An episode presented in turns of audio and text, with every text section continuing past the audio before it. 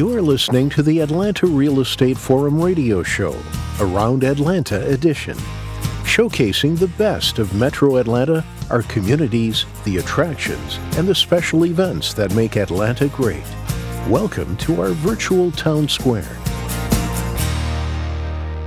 Good morning and welcome back to Atlanta Real Estate Forum Radio's Around Atlanta edition. I'm your host, Carol Morgan. I'd like to give a shout out to our new show sponsor, Denim Marketing. Denim Marketing knows that marketing firms aren't all one size, so try them on for a comfortable fit.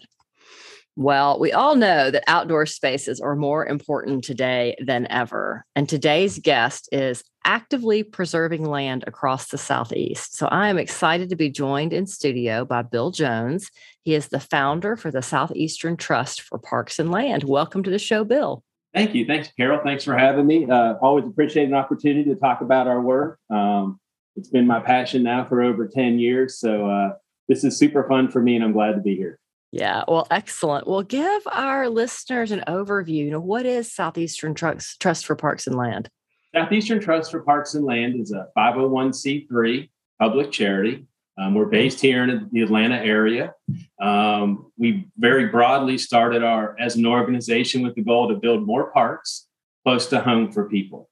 Um, our types of parks are traditionally what we call passive recreation parks. And that means you show up when you want to do, you do your thing, and you leave. So that includes hiking, mountain biking, bird watching, those things, as opposed to building parks such as soccer fields when everybody shows up at once and needs a lot of facilities. So, so we are that. We own about 36 pieces of land, averaging hundreds of acres each across Georgia and some into North Carolina and Tennessee. Um, and each of those pieces of land has a management plan where we um, prioritize based on the, the land and the cap- our capabilities and even things that are going on with the environment with Georgia DNR's priorities for either conservation where we're planting a lot of trees or recreation where we're building a lot of trails. That is really cool. Well, talk about your background and kind of what led you to start this organization. I, I would say I, this this organization started not long after I was born, near a really nice big park with lots of hiking trails and things to do. And uh, I spent my whole life where I had a big park in my backyard. Most of that time, starting in 1978, was the Chattahoochee Recreation Area. Um, President Carter got it going in 78, which was the same year my family moved to Georgia right by there. Um, later, as an adult, I lived right by that park. Um, so I took my dogs to walk there and I rode my mountain bike and I hiked. Um, and it was kind of a fab part of my life. Um, so that kind of got this whole thing going, but it really started in earnest um, when I was in my mid 40s, about 10 years ago. And frankly, I was looking for more meaningful work. And uh, somebody, you know, you kind of go through an exercise that, and what do you love to do and, and what's important to you? And, and parks, um, and this type of park was what's important to me. Um, so that's why I started this to create this the opportunities I had for a nearby park to go to go get the piece of nature, so to speak, um, near my home. That is really cool. What a great story. Well, talk some about how you're different than a typical land trust. I did not know what a land trust was when I started this. so people started telling me early on, oh, you're like a land trust, but we're really not. Um, land trusts focus 100% almost on, on, on, on conserving land. One of their primary tools to do that is a conservation easement, in which a private landowner will retain ownership, but they'll donate away the development rights, which then the land trust would receive and then extinguish, and then also monitor forever to make sure that those terms are met. Whereas mm-hmm. we're focused on acquiring land that we can own so we can do the things that we want to do. A private landowner is not too jazzed up about having the public riding mountain mm-hmm. bikes all over their property. Um, more are becoming that way. I will tell you that because they see what we're doing. But in general, we want to own the land so we can really look at it and figure out what to do that makes sense with both our organization and, and even the local public around that land and then the land itself. Yeah, that's really neat. Um, so, what's the main mission of the organization?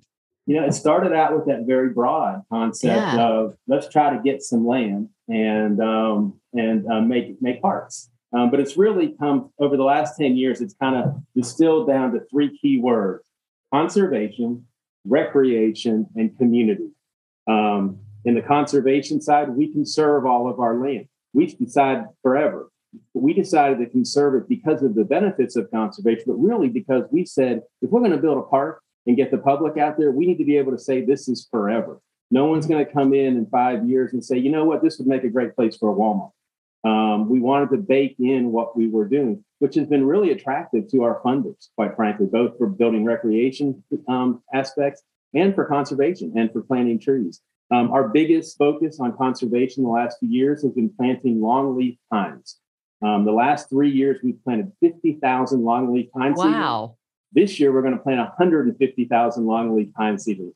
This was the dominant tree type in Georgia before when it, before Europeans showed up. Um, unfortunately for these trees, they grow really straight and strong, so they made great chip mass and great Mhm. poles for building. So they all got chopped down. But then when people went to replant their trees on these same lands or to get new trees going, these longleaf pines have this quirky thing where they sit above ground in a very small bush stage for several years and they don't grow at all. So a farmer would look at it and say, Why aren't my trees growing? These trees grow too slow. Well, these trees were growing down first and not up. So at Ah. some point, they explode and they catch right up. So it's a long term play. But, but the cool thing is, so we'll plant 150,000 longleaf pine seed trees at two different sites. And split between the two of them one near Augusta, one down near Columbus. That's their range. Um, but these trees take 30 years to really get a substantial size, 100 years to mature, and they can live to be a thousand years. Wow. So we get, we get up every morning thinking somebody's going to sit under this tree in 800 years that we planted today. um, for recreation, we're really we're really geared towards the mountain biking and hiking. Um, we we talk about how recreation is the vehicle, but the real goal is improving the lives of individuals and communities. I hear over and over again from somebody. My daughter and I started walking your trails near our house after work, and we've become much better friends. Mhm. We've lost weight, and our family is better because of it. And that's the other thing. So we're planting these trees that last 800 years, and we're helping people on a very individual level. And then on the community side of our mission, we're bringing people together as we volunteer work at the parks. Um, we hear over and over again. I showed up at the park a couple of times at 10 to walk in the morning. Other people were there too, and I started walking with them, and we became friends. And now we're walking three or four days a week, and we're sharing our life's happinesses and our life's challenges together. And I've got this better thing. So it's conservation, recreation, and community. And I did not know how well those things were going to sync up until 10 years down the road. And, and it's happened. So it is a beautiful thing. And uh, and, and again, that's another reason why we just we just love our work and, we're just so excited about everything we're doing. That is really cool. Well, you talked about people could volunteer. So, talk a little bit about what that looks like and how else people can get involved.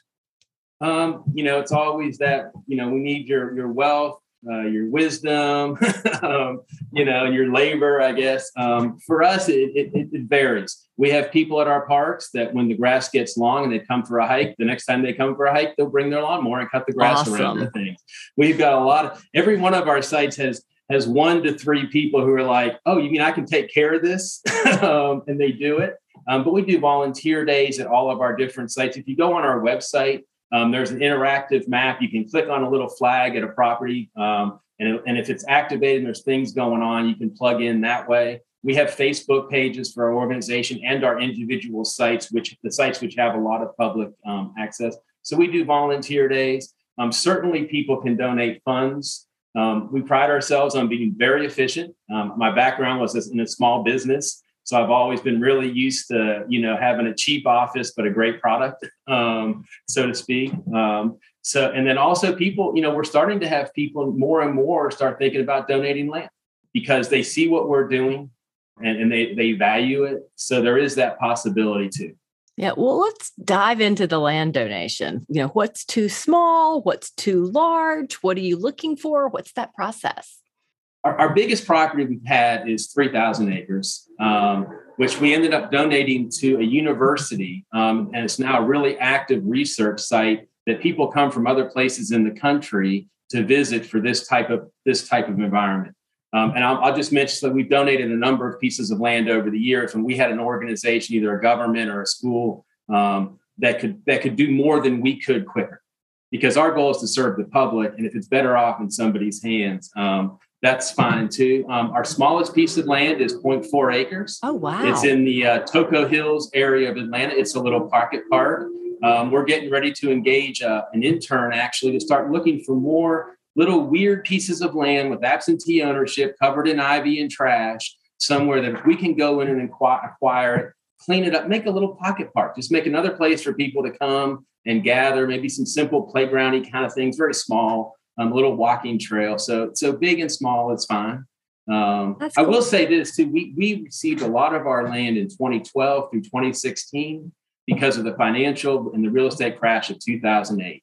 There were banks and investors that owned land they did not want to uh, own. Banks weren't willing to loan land, loan money to buy land, um, so it was really illiquid, and so we were really benefited from that. Um, that and that was really the big impetus for a lot of this. Is there was there was a moment in time where there were big pieces of land owned by people that did not want to own. oh, that's crazy. Um, well, talk a little bit about some of your most popular pieces of land. You've talked a lot about, you know, hiking and mountain biking and walking. You know, what are kind of those top two or three places people go to do that? Right now, um, the, the piece of land that's, that has most of our attention and, and most of our excitement and quite frankly our joy is Campbellton Creek Nature Park. It's just off Fulton Industrial Boulevard in Atlanta um, really close. It's in the city of South Fulton, which is only a five year old city, um, but it's very close to Southwest Atlanta. It's 80 acres, permanently conserved to always remain natural. And when we conserve land too, we also say not only does it have to remain natural, it always has to be available for free public use. So we're baking in this whole park aspect.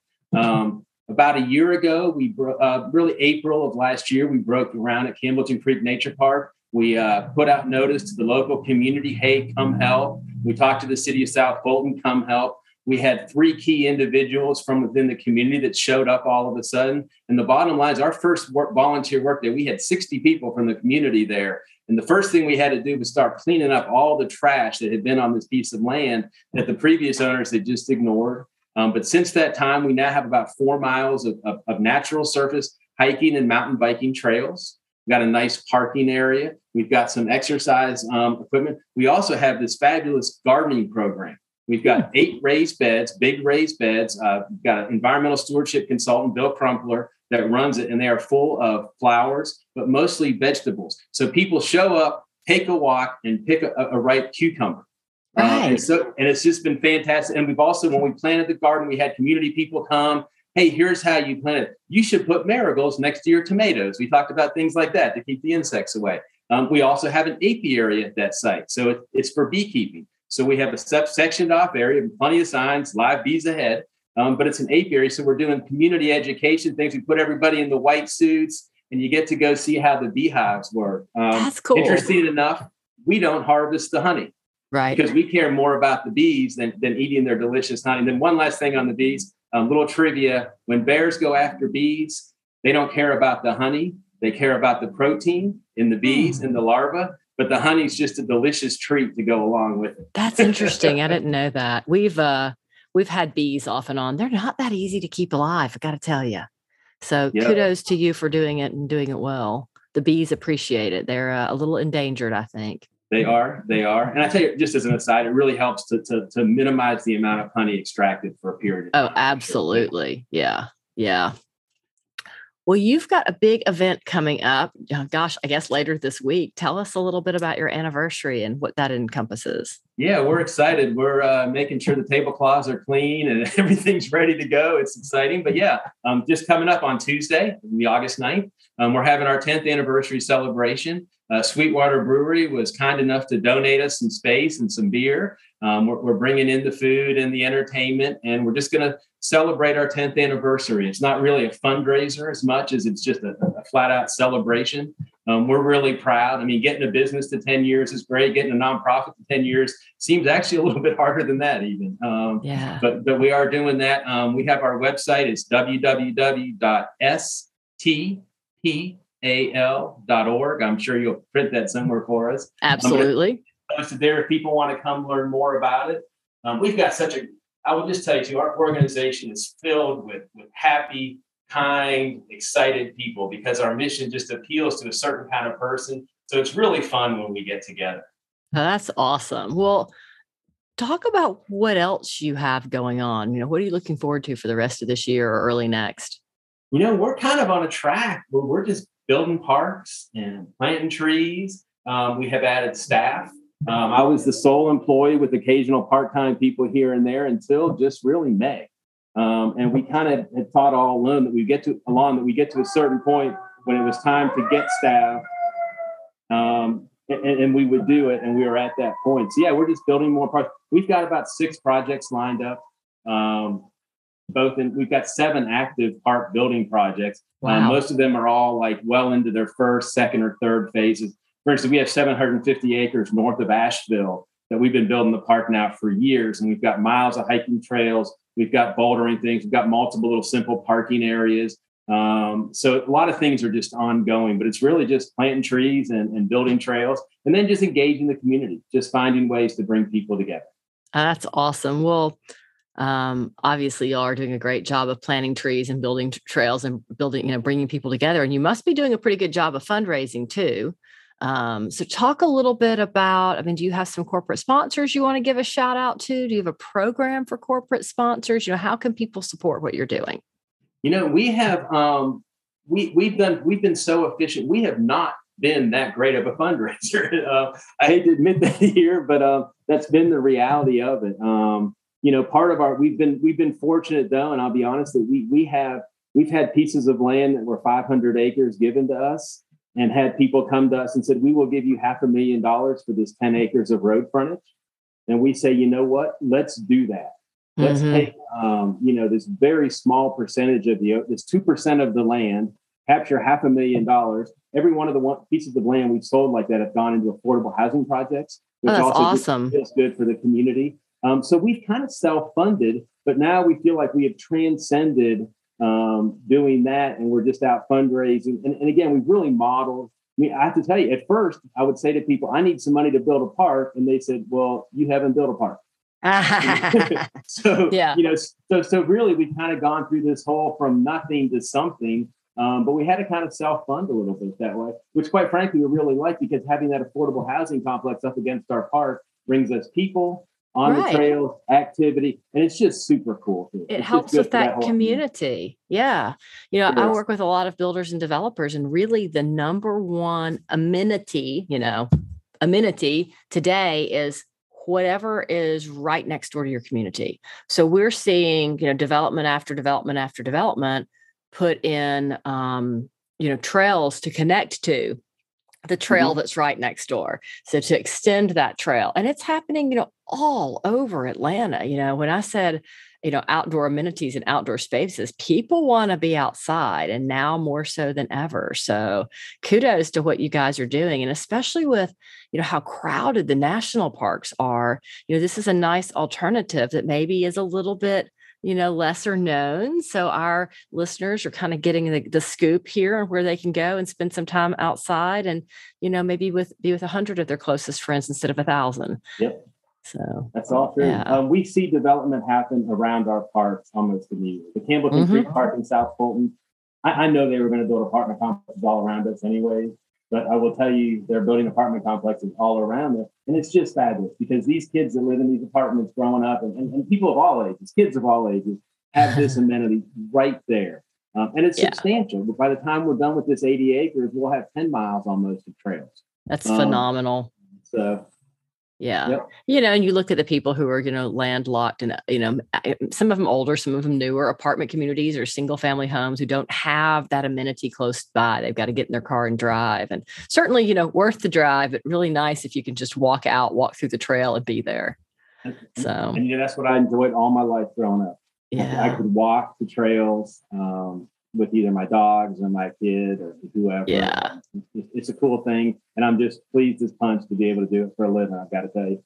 That is fantastic. Well, kudos to you. Um, really excited about everything you're doing. For our listeners who want more information on Southeastern Trust for Parks and Land, uh, remind us the website, phone number, all those places. Where can they go? It's stpal dot org um, and really, the easiest thing if you search on Facebook, Southeastern Trust for Parks and Land, Southeastern, all written up. That's our best place to look because it's a super active Facebook page. Um, I'm always, when I point people to it, I usually get some sort of callback of "Wow." um, yeah. So I yeah. hope that your listeners also get a chance to look at it and say "Wow," um, and uh, we'll, and we'll see. Excellent. Well, this wraps up this week's Atlanta Real Estate Forum Radio's Around Atlanta edition. I'd like to thank Bill Jones, founder of Southeastern Trust for Parks and Land, for joining me in studio today. Um, on behalf of our show sponsor, Denim Marketing, I'm Carol Morgan, your host. I'd like to thank everyone for tuning in. If you enjoyed today's show, there's lots of opportunities to follow and interact with Atlanta Real Estate Forum um, and Atlanta Real Estate Forum Radio. You can follow us on Facebook. You can sign up for our newsletter at atlantarealestateforum.com and of course, you're welcome to continue this conversation by listening to our podcast for free on iTunes, Stitcher, or Spotify. Thank you for listening, and I look forward to seeing you right here for our next episode. Today's episode was made possible by Denim Marketing, the publisher of Atlanta Real Estate Forum, Atlanta's favorite real estate blog and source for real estate news, trends, new home communities, model homes, builders, and more. Denim Marketing is a comfortable fit, like your favorite pair of jeans. Denim Marketing tailors marketing strategies to meet your specific needs and niche. Try them on for size. They will work to create a perfect fit for your company's marketing program. Call them at 770 383 3360 or send an email to info at denimmarketing.com. For more information on Atlanta Real Estate Forum Radio or to inquire about being a guest, contact info at atlantarealestateforum.com. Check out the radio show by visiting atlantarealestateforum.com or by listening to the show on your podcast or iTunes app. And if you enjoyed today's broadcast, we'd sure appreciate a rating and review on iTunes. Thank you again for listening and we'll see you next time on the Atlanta Real Estate Forum radio show.